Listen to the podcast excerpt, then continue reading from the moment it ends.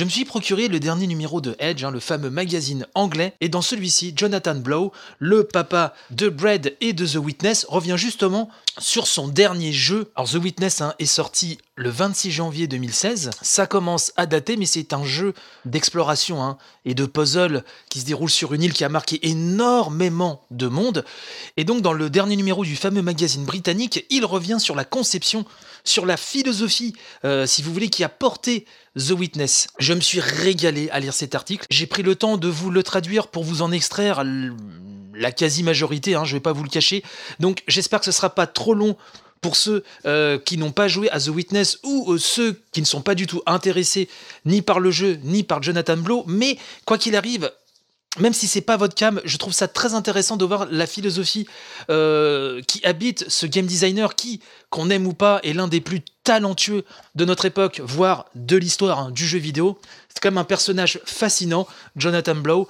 C'est pour ça qu'il m'importait vraiment de euh, vous faire part de cet article. Alors Edge nous dit dans ce dossier que The Witness, hein, donc ça c'est en préambule, hein, c'est en, introduction, euh, que The Witness est un jeu, donc certes avec de multiples puzzles, mais le plus important, c'est que c'est un jeu qui traite de la façon dont nous communiquons. L'idée de The Witness hein, résonnait dans la tête de Jonathan Blow bien avant qu'il ne décide de faire Bread, une idée qui s'inspire à la base d'un jeu d'aventure textuel qui s'appelle Trinity, édité par Infocom sur Amiga, Apple II, Atari ST, Commodore 128 sur système DOS, hein, donc euh, PC, et Mac. Ce jeu qui était écrit par Brian Moriarty hein, et qui panachait des éléments historiques, fantasy et de science-fiction, abordait les atrocités de la bombe atomique. C'est un soft qui a marqué, qui a extrêmement marqué hein, euh, Jonathan Blow dans sa jeunesse à tel point que ça a carrément, hein, de son propre aveu, changé sa vision de l'art et des jeux vidéo.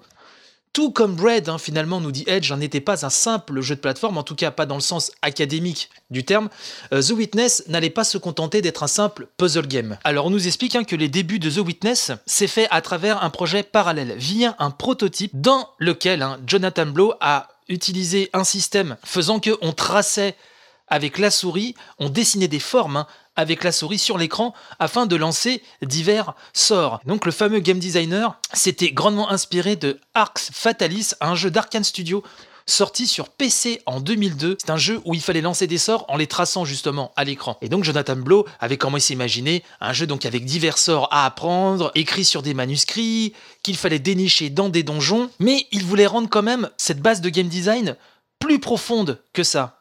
Il ne voulait pas juste se contenter de reproduire en un peu mieux finalement ce qu'il y avait dans Arc Fatalis. Donc le projet se dessine dans son esprit et devient assez énorme au bout d'un moment, trop gros même, à tel point que Jonathan Blow dit, je cite, Je dois faire quelque chose de plus facile, faire un jeu de dés. Alors je suis parti sur Bread. Donc à ce moment-là, le projet donc qui préfigure hein, The Witness lui paraît tellement énorme que finalement, bon, il a voulu se recentrer sur quelque chose de plus simple. Alors, si tant est qu'on considère que Red est simple, euh, vu que c'est assez perché, assez profond aussi. Mais voilà, et donc il nous dit que pour The Witness, il y, a une, image qui lui revenait très souvent en tête. Hein. Il se tenait debout au sommet d'une montagne, avec le sentiment d'avoir réalisé quelque chose d'important.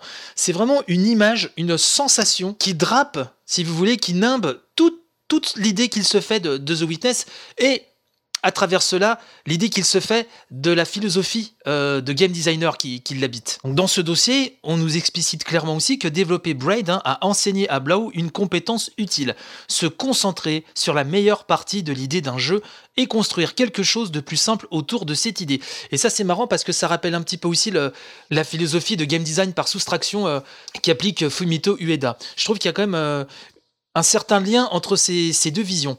Euh, donc, du coup, Jonathan Blow a supprimé sur son concept hein, de base, hein, rappelez-vous, inspiré de Arc Fatalis d'Arkane Studio, il a supprimé le système de sorts, les cachots, les monstres, bref, tout ça à la poubelle et il s'est focalisé sur le symbole de cette montagne et le principe de tracer. Ça, il voulait absolument le garder. C'était vraiment le, corps du gameplay. Donc justement, Jonathan Blow dit, hein, donc je le cite, les puzzles n'étaient plus seulement un prétexte désormais, ils étaient légitimes à leur façon.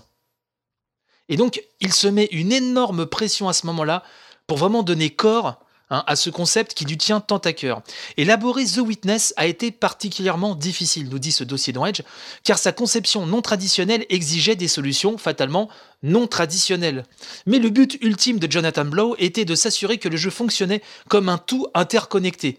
L'île, hein, pour ceux qui l'ont fait, l'île du jeu est ouverte avec des zones discrètes, pouvant être visités dans n'importe quel ordre. Il s'agissait d'avoir la foi envers l'esprit d'initiative du joueur. Et ça, c'est un point auquel Jonathan Blow tenait aussi énormément. Et donc, on pourrait dire que si Bread était la première étude hein, de Jonathan Blow sur le pouvoir de la communication non verbale, The Witness serait quelque part sa thèse de doctorat sur la façon dont les joueurs pourraient interpréter presque hein, comme un langage corporel l'emplacement délibéré des objets et des objectifs. Mais le game designer savait que tout le monde ne pouvait pas entendre ce message. justement, Jonathan Blow dit Certains disent que le jeu est très répétitif à un certain niveau. C'est vrai, c'est intentionnel parce que nous essayons de ne pas compliquer la situation en vous faisant comprendre les différentes interactivités possibles d'une zone à l'autre.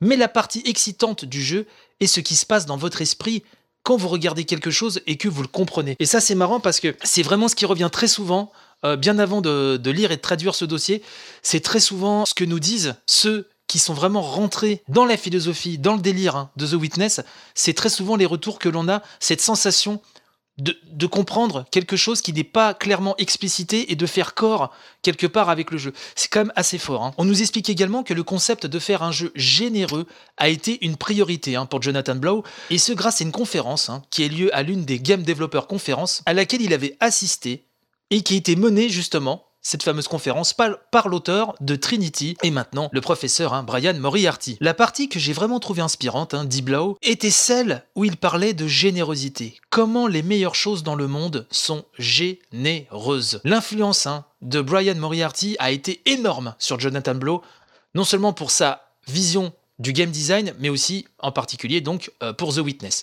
Le développement justement de ce dernier a commencé en 2008, à un moment où les microtransactions prenaient leur envol. Beaucoup de designers de cette époque, hein, nous explique le dossier, n'avaient alors que comme objectif de faire cracher les joueurs finalement hein, au bassinet. Il fallait faire du pognon, du pognon, du pognon. Donc Monsieur Moriarty disait donc exactement le contraire dans sa conférence, hein, à savoir comment faire la chose la plus généreuse possible. Donc il ne demande pas aux joueurs de constamment rajouter des thunes, des thunes, des thunes pour euh, agrémenter son expérience de jeu. C'est donc cette philosophie hein, qui a guidé non seulement la conception de Braid, et aussi de The Witness, bien sûr. Et le dossier de conclure en nous disant que The Witness est sublime, mais seulement parce que Jonathan Blow s'en souciait profondément comme d'un hommage à ses inspirations et à la nature même de l'inspiration, et comme un moyen de partager cela avec les autres. En novembre 2017, le professeur Moriarty donnait une conférence en abordant justement The Witness, après y avoir joué et compris l'ampleur réelle de l'impact qu'il a pu avoir sur le jeune Blow à l'époque. Vous ne pouvez pas savoir si les jeux que vous faites toucheront la vie des joueurs, dit Moriarty, avec une voix gorgée d'émotion. Il poursuit, non sans avec une certaine humilité, si on se souvient de nous, c'est parce que les jeunes sont si facilement impressionnables. C'est aussi pour vous dénicher ce genre de papier, pour vous les traduire, que je fais la revue de presse JV. Donc j'espère que cela vous a plu. Si vous voulez qu'on continue la discussion, que ce soit sur le Discord, sur Twitter ou ailleurs, n'hésitez pas à me faire part hein, de vos réactions. Euh, c'est un sujet passionnant, comme une pelote de laine. Hein. plus on tire et, et plus il y a de sujets à aborder. En tout cas, j'espère que cela vous a plu.